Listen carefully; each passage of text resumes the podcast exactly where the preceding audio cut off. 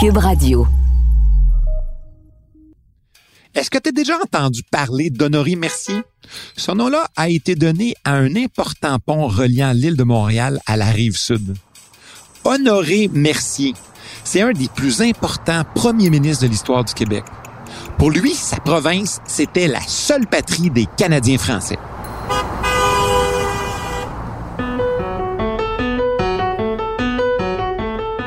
Tu sais, l'histoire, c'est pas comme la date de péremption des aliments dans ton frigo.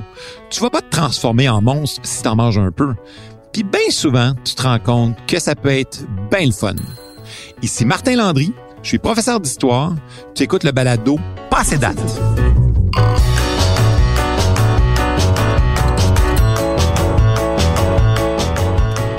Aujourd'hui, le thème de l'épisode, Honoré Mercier.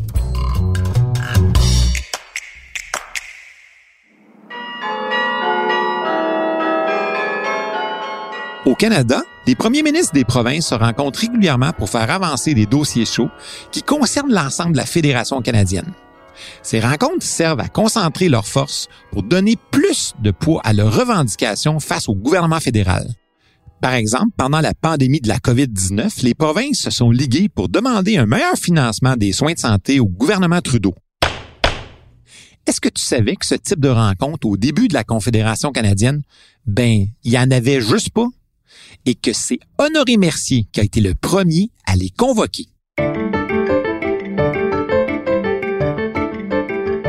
Pour comprendre le contexte de la popularité d'Honoré Mercier, il faut se déplacer à 3000 km à l'ouest du Québec. En 1885, dans l'Ouest canadien, il se déroule un événement tragique qui va permettre à Mercier de gagner, deux ans plus tard, l'élection provinciale et de déloger le Parti conservateur du Québec. Un parti, qu'on se le dise, bien assis sur le pouvoir depuis la naissance du Canada. Puis dans la foulée de cet événement, Mercier en profite pour réaliser son grand rêve de créer un parti nationaliste au Québec. Il est véritablement animé d'un puissant désir de défendre et de protéger la culture canadienne-française au Québec, mais aussi dans le reste du Canada. Parce qu'il faut savoir que les droits linguistiques et scolaires francophones sont régulièrement attaqués dans le Canada de Johnny MacDonald. Avocat, journaliste, adversaire de la Confédération durant ses jeunes années, Honoré Mercier souhaite depuis longtemps unir les francophones du pays. Il faut dire que son père, Jean-Baptiste, lui avait légué la fibre nationaliste. Jean-Baptiste avait été un des grands partisans de Louis-Joseph Papineau pendant les rébellions de 1837 et 1838. Le père de Mercier avait même goûté aux prisons de Sa Majesté la Reine Victoria pour avoir caché dans sa maison deux combattants patriotes. C'est à l'âge de 32 ans qu'Honoré commence sa carrière politique au palier fédéral au moment où l'on vient d'abolir le principe du double mandat. Ben oui, depuis le début de la Confédération, les députés pouvaient siéger en même temps comme députés à Ottawa et comme députés dans une province. Un double emploi vraiment difficile à imaginer aujourd'hui. Imagine à l'époque avec les difficultés de communication et la lenteur des transports. Les débuts de Mercier à la Chambre des communes en tant que député libéral sont légèrement décevants pour lui, ce qui fait qu'il abandonne et retourne rapidement à la pratique du droit. Mais l'appel de la politique est très fort chez Mercier et en 1879, il se fait élire comme député libéral de Saint-Hyacinthe à l'Assemblée législative du Québec. Quatre ans plus tard, il devient même chef des libéraux au Québec. Il faut savoir qu'entre 1867, ça c'est l'année de la création du pays, et 1886, donc pendant une période de quasiment 20 ans, mais le Parti conservateur est pratiquement toujours au pouvoir au Québec. Et là, comme je vous le disais tout à l'heure, il se produit un événement dramatique dans l'ouest du pays. Un drame qui vient jeter du discrédit sur les conservateurs. Louis Riel est arrêté puis emprisonné le vrai grand héros de la création du Manitoba, qui était revenu d'exil pour défendre d'autres droits chez les Métis puis les Premières Nations, ben il est jugé de façon assez douteuse puis est trouvé coupable de haute trahison par un jury composé d'anglophones protestants. Il va être pendu le 16 novembre 1885. L'événement bouleverse au plus haut point les Canadiens français. On peut dire que suite à cette mort-là, que le Québec est véritablement en deuil. Parce que Louis Riel, cet ami de la province qui avait fait ses études de droit à Montréal, eh bien, il représentait l'espoir que l'Ouest canadien se développe aussi en français. Au Québec, on ferme les boutiques et on met nos drapeaux en berne. Puis certains chantent la Marseillaise dans les rues en adaptant des paroles pour les circonstances.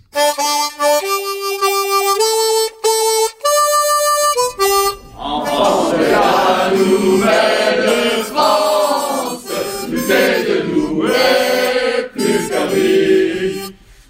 La pendaison de Louis soulève l'indignation des Canadiens français qui reprochent au premier ministre MacDonald de n'avoir rien fait pour empêcher cette pendaison jugée vraiment injuste. Oui, oui, le McDonald dont la statue à Montréal est souvent vandalisée. Mercier, alors chef du Parti libéral du Québec, sent le moment venu de raviver son projet de parti politique nationaliste. Une semaine après la pendaison de Riel, Mercier participe à une assemblée populaire au Champ de Mars de Montréal, où sont réunis près de 50 000 personnes. Ça, pour l'époque, c'est beaucoup de monde. Dans la foulée, il y a autant de citoyens conservateurs que de libéraux, dont le futur premier ministre du Canada, un certain Wilfrid Laurier. Riel, notre frère, est mort, victime de son dévouement à la cause des Métis dont il était le chef, victime du fanatisme et de la trahison du fanatisme de Sir John et de quelques-uns de ses amis, de la trahison de trois des nôtres qui, pour garder leur portefeuille, ont vendu leurs frères. Ce discours va véritablement galvaniser la foule et concrétiser la naissance d'un nouveau parti politique au Québec. Tu connais son nom? Le Parti national, parti qui regroupe des politiciens de toutes les idéologies. Le 29 janvier 1887, Honoré Mercier devient officiellement le neuvième premier ministre du Québec et forme un cabinet national. Ça, ça veut dire que des députés du Parti libéral et du Parti conservateur sont invités à joindre à Mercier pour composer le gouvernement. On sent que le Québec est en marche et qu'il va bientôt se brasser bien des affaires dans la belle province. La même année, en 1887, la Confédération a 20 ans. Pour Mercier, c'est le moment d'en faire le bilan et peut-être d'en revoir certains aspects. Il souhaite assurément mettre de l'avant le principe de l'autonomie des provinces. Pendant un discours prononcé à Québec, il gêne pas pour annoncer ses couleurs. La bonne cause, c'est la cause de la patrie. C'est la cause de l'autonomie provinciale. C'est la cause pour laquelle nos pères ont combattu. La cause des patriotes de tout temps. La cause de ceux qui veulent que la province de Québec se gouverne elle-même d'après la volonté de ses habitants. Il profite donc de cet anniversaire pour convier à Québec les premiers ministres des six autres provinces canadiennes. Parce qu'il faut savoir qu'à l'époque, il y avait seulement sept provinces au pays. Il invite aussi le premier ministre du Canada, le très conservateur Johnny MacDonald. Mais MacDonald n'y participe pas. Il voit d'un très mauvais œil cette rencontre interprovinciale. Malgré tout, cinq des sept provinces canadiennes seront au rendez-vous. En plus des quatre provinces fondatrices, s'ajoute le Manitoba. Pendant la rencontre, on conteste les visées trop centralisatrices du gouvernement fédéral et plus particulièrement l'utilisation vraiment abusive du pouvoir de désaveu. En fait, le fédéral l'aurait utilisé de façon exagérée une quarantaine de fois. 40 fois seulement sous le gouvernement de MacDonald. Tu sais que ce pouvoir-là, le pouvoir de désaveu, ça permet au gouvernement fédéral d'annuler une loi adoptée par un gouvernement provincial. Imagine l'indignation des députés du Québec ou de l'Ontario qui ont adopté une loi qui répond aux attentes de leurs citoyens, mais que le fédéral annule parce que ça faisait pas son affaire. Hey, allô la démocratie? Justement, cette conférence-là permet au premier ministre des provinces de se concerter et d'élaborer une stratégie pour répondre à l'ingérence du gouvernement fédéral. C'est le libéral Olivier Mowat, premier ministre de l'Ontario, qui préside cette conférence-là. Your attention, please. Les délégués adoptent une vingtaine de résolutions qui visent à limiter l'utilisation du droit de désaveu puis à augmenter les subventions fédérales aux provinces. Ils veulent aussi avoir la possibilité d'abolir les conseils législatifs provinciaux. Nous, on n'en a plus au Québec des conseils législatifs, mais dans les autres provinces, ben, il y en existe encore. À la fin de cette première conférence interprovinciale, Olivier Mowat va souligner la contribution exceptionnelle de Mercier par les mots suivants. Mercier nous dépasse tous de la tête et des épaules. Leur travail portera doucement ses fruits parce que neuf ans plus tard, le Conseil privé de Londres, ça c'est la plus haute institution judiciaire de l'époque pour le Dominion du Canada, ben Londres donnera raison aux provinces en confirmant l'égalité des deux ordres de gouvernement. Il reconnaît ainsi leur souveraineté dans leurs champs de compétences respectifs. Pour l'historien Gilles Galichan, la conférence marque une étape importante dans l'histoire politique du Canada. Elle confirme les droits politiques et constitutionnels des provinces et rappelle au gouvernement central l'essence même d'une constitution confédérative. 1 à 0 pour les provinces. Yes!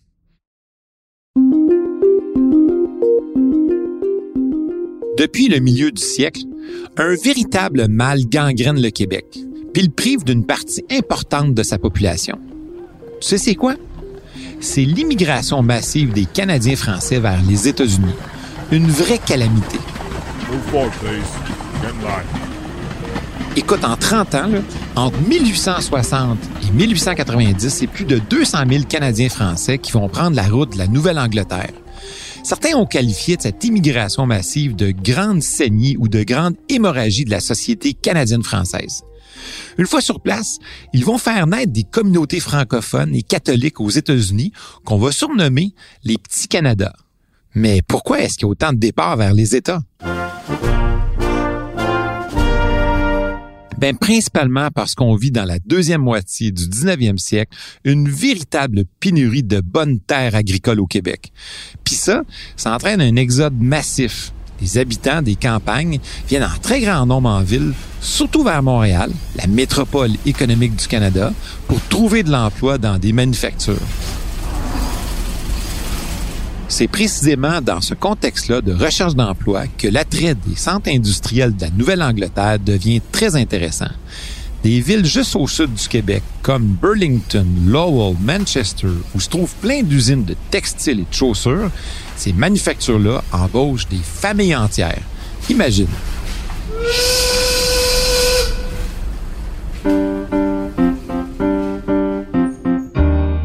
Le gouvernement national de Mercier sent qu'il ne peut pas laisser le Québec se vider de sa population. Puis pour contrer cette immigration, ben, il va entreprendre l'ouverture de nouvelles zones de colonisation pour garder nos agriculteurs ici au Québec. On parle par exemple de la vallée de l'Outaouais, du Saguenay, du lac Saint-Jean, de la Gaspésie et bien sûr des Laurentides au nord de Montréal. D'ailleurs, Mercier aura la bonne idée de faire appel au service du populaire curé de Saint-Jérôme, le légendaire curé Labelle, celui qu'on l'on surnomme le roi du Nord. Tu le connais? C'est le curé qu'on peut voir à la télévision dans les belles histoires des pays d'en haut.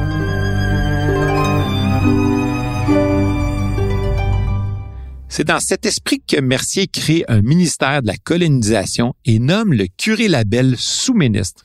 Ouais, monsieur le curé en soutane est sous-ministre au développement colonial. Faut dire qu'il avait déjà la réputation de faire des coups d'éclat. On raconte qu'au cours d'un hiver particulièrement froid, qui serait descendu en plein mois de janvier à la tête d'une caravane de 24 traîneaux chargés de bois de chauffage pour en faire la distribution aux pauvres de Montréal. Cette généreuse distribution de bois de chauffage aux ouvriers pauvres avait aussi pour but de faire la démonstration des avantages d'avoir un lien entre le Nord et Montréal. Il souhaitait en fait faire financer la construction d'un chemin de fer pour relier Montréal à Saint-Jérôme. Tenace et têtu, l'imposant curé, faut dire qu'il mesurait 1 mètre 80 et pesait plus de 140 kilogrammes, aïe aïe, ben, il va réussir à réaliser son rêve. Ben oui, le petit train du Nord va voir le jour. Ces locomotives-là ouvrent l'accès à un développement économique très intéressant aux habitants des pays d'en haut. Sous l'influence du curé Labelle, l'État québécois intervient directement dans d'autres domaines comme l'organisation de l'industrie laitière des subventions du gouvernement favorisent la création de beurreries et de fromageries. L'urbanisation croissante du Québec offre une opportunité de développement de nouveaux marchés et permet aux agriculteurs d'avoir des revenus, imagine, 12 mois par année. Ce modèle de développement économique entre les régions et le chemin de fer se fera aussi ailleurs au Québec. À cette époque-là, imagine, certaines régions étaient aussi isolées qu'elles l'étaient au temps de la Nouvelle-France. Pour attirer des familles, il faut ouvrir le pays par des voies de communication. La politique du chemin de fer est indissociable à ce développement-là. C'est dans ce contexte-là que les territoires du lac Saint-Jean, de la Gaspésie puis de l'Outaouais vont enfin être reliés au reste du Québec. Pour financer ces gros projets-là, Mercier va même aller jusqu'en France pour faire des emprunts dans des banques européennes. On raconte qu'il aurait même profité de son voyage de l'autre côté de l'Atlantique pour visiter une nouvelle attraction de la ville de Paris. Est-ce que tu devines c'est quoi? La tour de Monsieur Eiffel, construite en 1889 pour souligner le centième anniversaire de la Révolution française. D'ailleurs, il consulte les entreprises Eiffel sur la possibilité de construire un pont sous le Saint-Laurent près de Québec. Il faudra attendre 1917, ça ça veut dire la fin de la Première Guerre mondiale, pour voir ce projet-là se réaliser. Mais la tentation des pots de vin est grande, surtout quand il s'agit de financement des chemins de fer. Tu sais, une dizaine d'années plus tôt, ça a valu au premier ministre MacDonald de perdre le pouvoir en 1873. Et cette fois-ci, c'est Mercier qui va goûter au scandale. Il est accusé de corruption pendant la construction du chemin de fer de la baie des Chaleurs en Gaspésie. Bon, personnellement innocenté et même réélu aux élections de 1892, son parti, lui, ne survivra pas au scandale. C'est la fin de l'aventure du Parti national, mais l'héritage de son fondateur est toujours présent aujourd'hui. Dans le fond, l'héritage de Mercier, c'est principalement le concept de l'autonomie provinciale, les conférences interprovinciales et surtout l'ouverture des régions de colonisation qui deviendront des régions ressources au début du 20e siècle. Tu comprends donc que l'héritage de Mercier, c'est bien plus qu'un pont.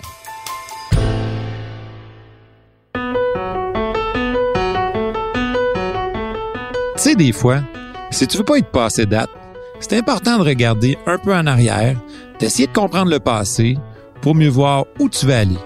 Je te donne rendez-vous au prochain épisode. Salut!